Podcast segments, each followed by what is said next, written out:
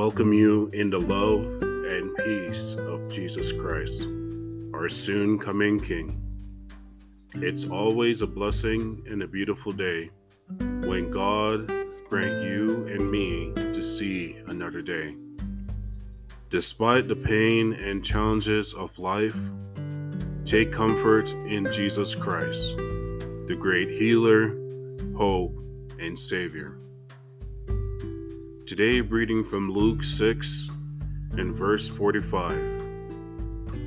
The good man brings good things out of the good stored up in his heart, and the evil man brings evil things out of the evil stored up in his heart.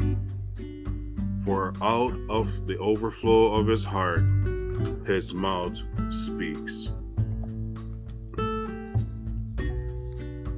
God is warning us against the destructive behaviors in speaking and in our actions.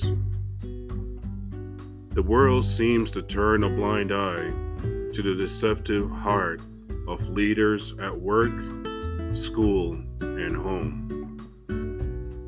Jesus is reminding you today to live in His love and peace in our attitudes motivation, and speech.